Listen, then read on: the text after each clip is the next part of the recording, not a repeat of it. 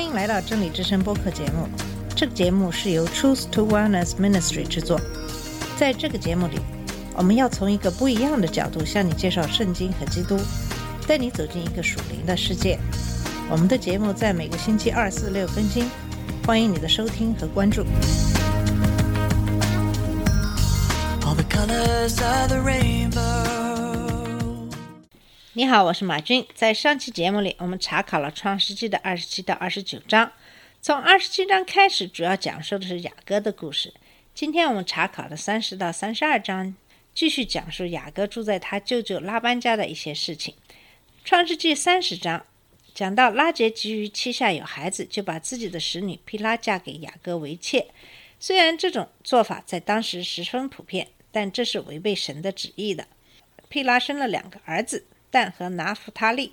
利亚不让拉杰做比他多，也把使女希帕嫁给雅各。希帕也生两子，加德和亚瑟。以色列人的三位伟大祖先亚伯拉罕、以撒、雅各的妻子都在怀孕生子的事上有困难，但他们对困境的反应各有不同。亚伯拉罕纳萨拉的使者夏甲为妾，给自己生孩子，结果为家族带来嫉妒和苦毒。以撒祷告神，结果门神垂听，妻子利百加怀孕，生了双生子。雅各则效法他的祖父，从妻子的使女而得孩子，造成悲哀痛苦的后果。流便在田里寻见番茄，番茄是生于巴勒斯坦地的植物，其根茎形似人体下部。当地人迷信食其果后会催情，容易怀孕，故有爱情果之称。拉结不能生育，想要些番茄，交换的代价是拉结同意让利亚和雅各同房。拉杰相信那些分钱可以帮助她生孩子，所以宁可让出与丈夫同寝的机会，也要得到那些分钱。但是结果，那些分钱并没帮助她生育，反倒因此让利亚多生了一个孩子。此后，利亚多生两个儿子。以萨迦和希布伦和一个女儿底拿。拉杰最终也生了第一个儿子，取名约瑟，表示他增添他一个儿子。神终于垂听拉结的祷告，使他怀孕生子。但可惜已将使女毗拉给雅各做妾，且为他生了孩子。事不顺遂而情况又不见好转时候，我们需要靠神。并不容易，但是拉结依靠自己的结果反而更差。好像在毫无希望的时候，我们需要拿出忍耐和勇气，等候神工作。在三十章的二十五到四十三节讲的是雅各与拉班的斗智。雅各告诉拉班，他想回迦南的家乡，拉班就促请他住下。拉班说，他凭经验断定耶和华赐福于他，是因为雅各的缘故。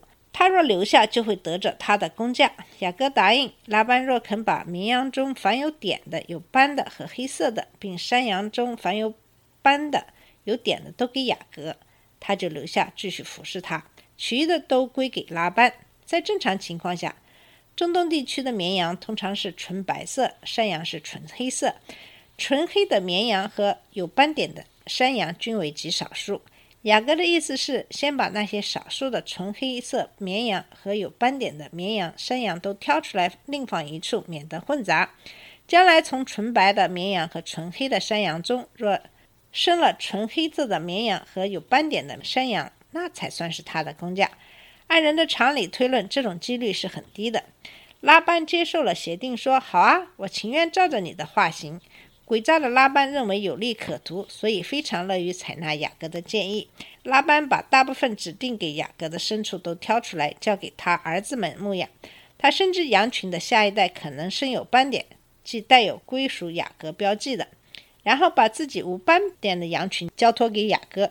又是自己的儿子和雅各相隔三天的路程，使拉班儿子牧养有斑点的羊群，跟雅各。替拉班牧养无斑点的羊群无法交配。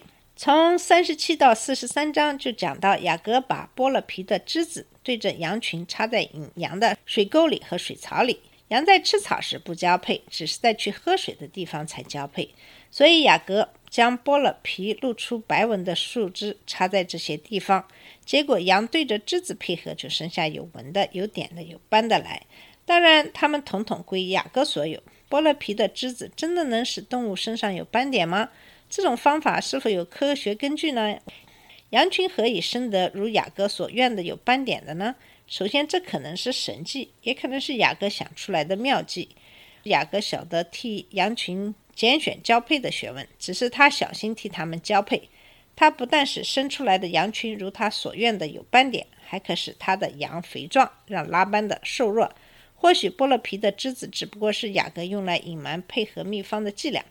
无论如何，雅各在服侍拉班最后六年家财倍增。尽管拉班用诡计苛待雅各，雅各仍旧日渐昌大。可以说，雅各的昌大发达，正是拉班多年用不公正的手段欺压他的结果。雅各非常精明，极其干练。拉班一再的欺诈，并未使自己致富，反而叫雅各极其壮大。创世纪的第三十一章一到十八节是讲雅各发现拉班和儿子们嫉妒他，并且充满怨愤。耶和华告诉他，是时候要回迦南了。他先叫拉杰和利亚来商量这事，重说拉班如何欺哄他，十次改了他的工价，神如何驾驭这一切，使羊群。如他安排的交配，神如何提醒他二十年前所立的誓约，并神怎样告诉他要返回迦南了？两个妻子也认为父亲为人有欠诚实，也决定一同离开。拉班对两个女儿十分刻薄，就像对雅各一样，所以拉杰和利亚都乐意跟雅各一同离家。按照当时的习俗，他们应当得到雅各为他们所付的聘礼，就是雅各做了十四年苦工所得到的财物。但是拉班没有把他们应得的给他们，他们知道自己不会得到父亲的任何遗产，所以全力支持雅各的计划，把他所得的财富都带走。拉杰秘密离开之前，偷了他父亲家中的神像，藏在他骆驼的驼篓中。拥有家中的神像，代表可以做一家之主。假若是嫁作人妇的女儿，这样做可以确立她丈夫继承父亲产业的权利。雅各返回迦南的时候，拉班是有亲生子的，他们有权继承父亲家中的神像，因此拉杰偷去神像事态严重。他的目的在于保存丈夫继承父亲产业的证明。拉班知道雅各走了，就带领他的众弟兄去追赶，追了七日，神却在梦中警告他不可打扰雅各和他的车队。后来他追上了雅各。他只是投诉为何雅各不让他安排雅各一家风风光光的离开，和他的神像被偷一事。就第一个投诉，雅各回答拉班说，他不辞而别是因为恐怕拉班从他夺去自己的女儿。至于第二个投诉，他否认偷了神像，还冲动的要判犯者死罪。很显然，雅各毫不知情，被他最亲爱的拉姐所欺蒙了。拉班彻底搜索车队，却追寻不获。拉杰把神像藏在骆驼的驼篓里，坐在上头，称因经期不便下来，以免对父亲不敬。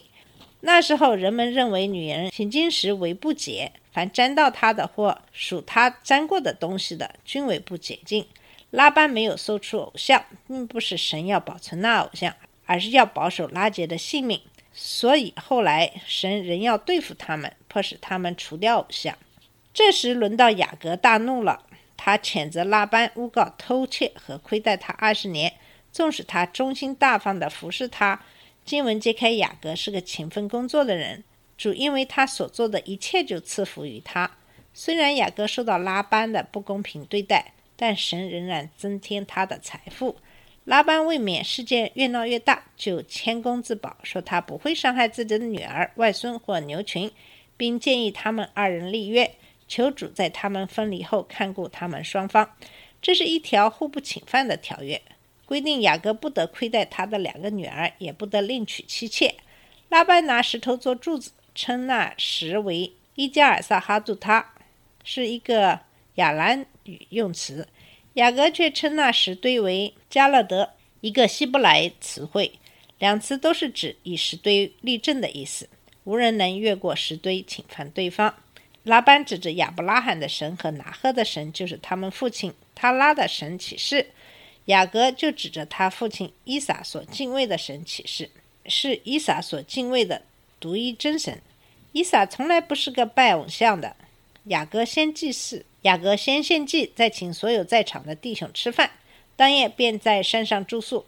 拉班清早起来，与他的外孙和女儿亲嘴道别，便回自己的地方去了。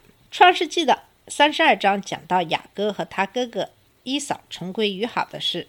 雅各往江南途中遇见一对神的使者，就给那地方起名叫哈马念。神的使者一直在他的周围，此刻是为了安慰与激励他而显现出来，好让他体会到神的同在、照顾和保护。雅各基此意向，得知神差遣天军来一路护送他回迦南地。雅各走进那地，就想起他哥哥伊扫，怕他报复。伊扫还会责怪雅各骗去他的祝福吗？雅各没有把握，因此雅各首先打发人到伊扫那里去问候他。当他听到伊扫正带着四百人来迎着他，他就非常害怕，立刻把全家分成上下两队，即使一队遭击杀，另一队也可以逃避。雅各的计谋只是预备逃跑。雅各刚在马哈念看见神的军兵在护送他们，如今却肉眼不再看见天使，就惧怕起来，而把家人分成两队。想用自己的计谋来保护自己，可见他仍旧不知道应当放心让神来承担他顺服神的后果。雅各切切需要神保护他，促使他做出祷告，恳求神保护他和他的家人。雅各差人连送三群共五百八十头的畜群给伊扫做礼物，想要解他的恨。伊扫三次收取这些礼物。雅各的策略显示出他的不幸，至少是幸与不幸的掺杂。雅各一面信靠神，一面又自己尽力打算。雅各打发直系亲属过了亚伯渡口，就自己独个儿在庇努伊勒过了一夜。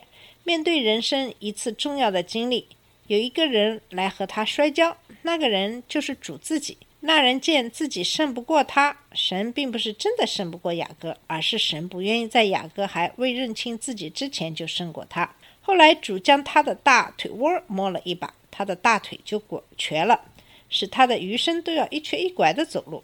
凡是真正遇见过神的人，他的身上必然带着某种标记，免得他自高。最后雅各求那人给他祝福。这表示他承认那人的分位比自己大。虽然雅各输了肉身上的交战，但他赢了一场属灵的征战。那一夜，神使他成了瘸腿的人，让他认识到他自己的软弱，为要叫他知道得能力的秘诀。神使他挫败，为了要使他得胜。他学会借着战败而取胜，透过软弱而变得刚强。他凭自己的聪明倒空自己的。和信心，承认自己是雅各，是个跌倒的人，是个反面的人。然后神替他改名为以色列。圣经中许多人得到神所赐的新名字，比如亚伯拉罕、萨拉、彼得。新名字象征神改变了人的生命。雅各成为与神角力并得胜的人。以色列，他摸了雅各的大腿窝的筋一把，雅各的大腿窝就瘸了。